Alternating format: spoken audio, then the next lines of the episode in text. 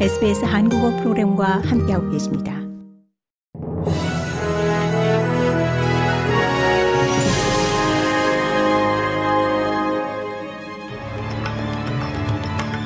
(2024년 2월 9일) 금요일 오전에 SBS 한국어 간추린 주요 뉴스입니다.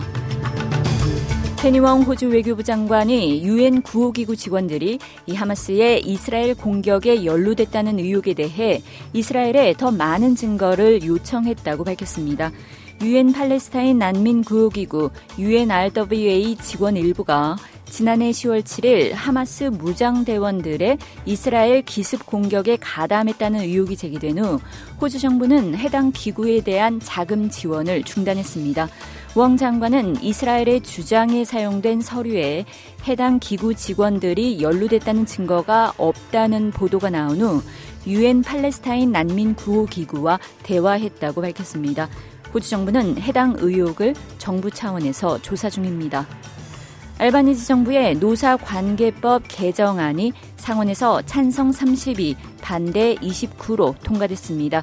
이 법안은 정규 근무 시간 외 업무 이메일이나 상사의 전화에 답하지 않아도 되는 단절할 권리가 포함됐고 녹색당과 무소속 의원들의 지지를 받았습니다. 이로써 임시직 근로자와 배달원과 같은 초단기 임시 근로자가 이 법안 통과의 최대 수혜자가 될 것으로 기대됩니다. 이 법안은 임시직에 대한 정의 변경, 기워커에 대한 최저 기준 도입이 포함돼 이 비즈니스 단체들과 자유당 연립은 불필요한 비용과 운영의 복잡성이 가중될 것이라며 해당 개정안을 비판해왔습니다. 단절할 권리를 개정안에 추가할 것을 강하게 주장해온 이 녹색당의 바바라 포콕 상원의원은 호주 노사관계법의 진전을 이뤄냈다며 법안 통과를 환영했습니다. 앤소니 알바니지 연방 총리가 반유대주의와 이슬람 혐오 발언 및 행동을 강하게 비판했습니다. 이는 이스라엘 하마스 전쟁 기간 유대인과 이슬람 커뮤니티 간 이 차별과 증오 발언이 증가하고 있는데 따른 겁니다. 여기엔 녹색당의 제니 레옹 의원이 지난해 12월 이 친팔레스타인 포럼에서 유대인 및 시온주의 단체에 대한 모욕적인 발언을 한 것이 포함되며 이후 레옹 의원은 해당 발언을 사과했습니다. 알바니지 총리는 지역 의원들의 언급을 포함해 유대인 공동체와 관련한 그 어떤 형태의 반유대주의도 전적으로 명백하게 비난한다고 강조했습니다. 그는 그와 마찬가지로 이슬람 혐오 발언과 행동 역시 비난한다고 말했습니다. 아이슬란드 남서부에서 한 달이 채 안 돼 또 화산이 폭발했습니다. 현지 시간 8일 아이슬란드 수도 레이캬비크에서 약 40km 떨어진 남서부 레이캬네스 반도에서 이 화산이 분화해 용암이 100m 가까이 솟구치고 연기는 3km나 치솟았습니다. 2021년 이후 여섯 번째로 지난해 12월 이후로는 세 번째 폭발입니다.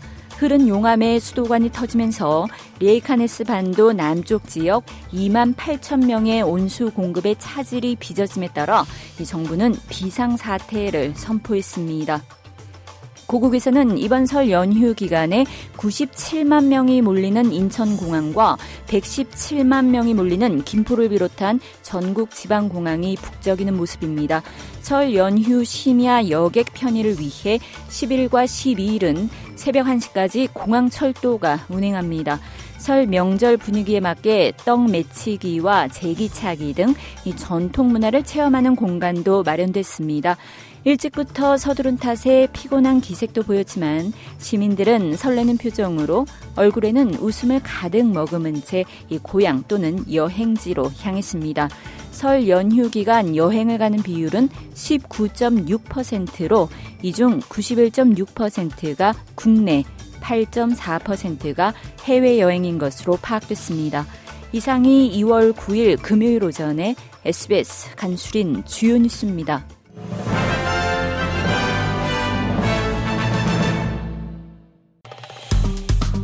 좋아요, 공유, 댓글, SBS 한국어 프로그램의 페이스북을 팔로우해주세요.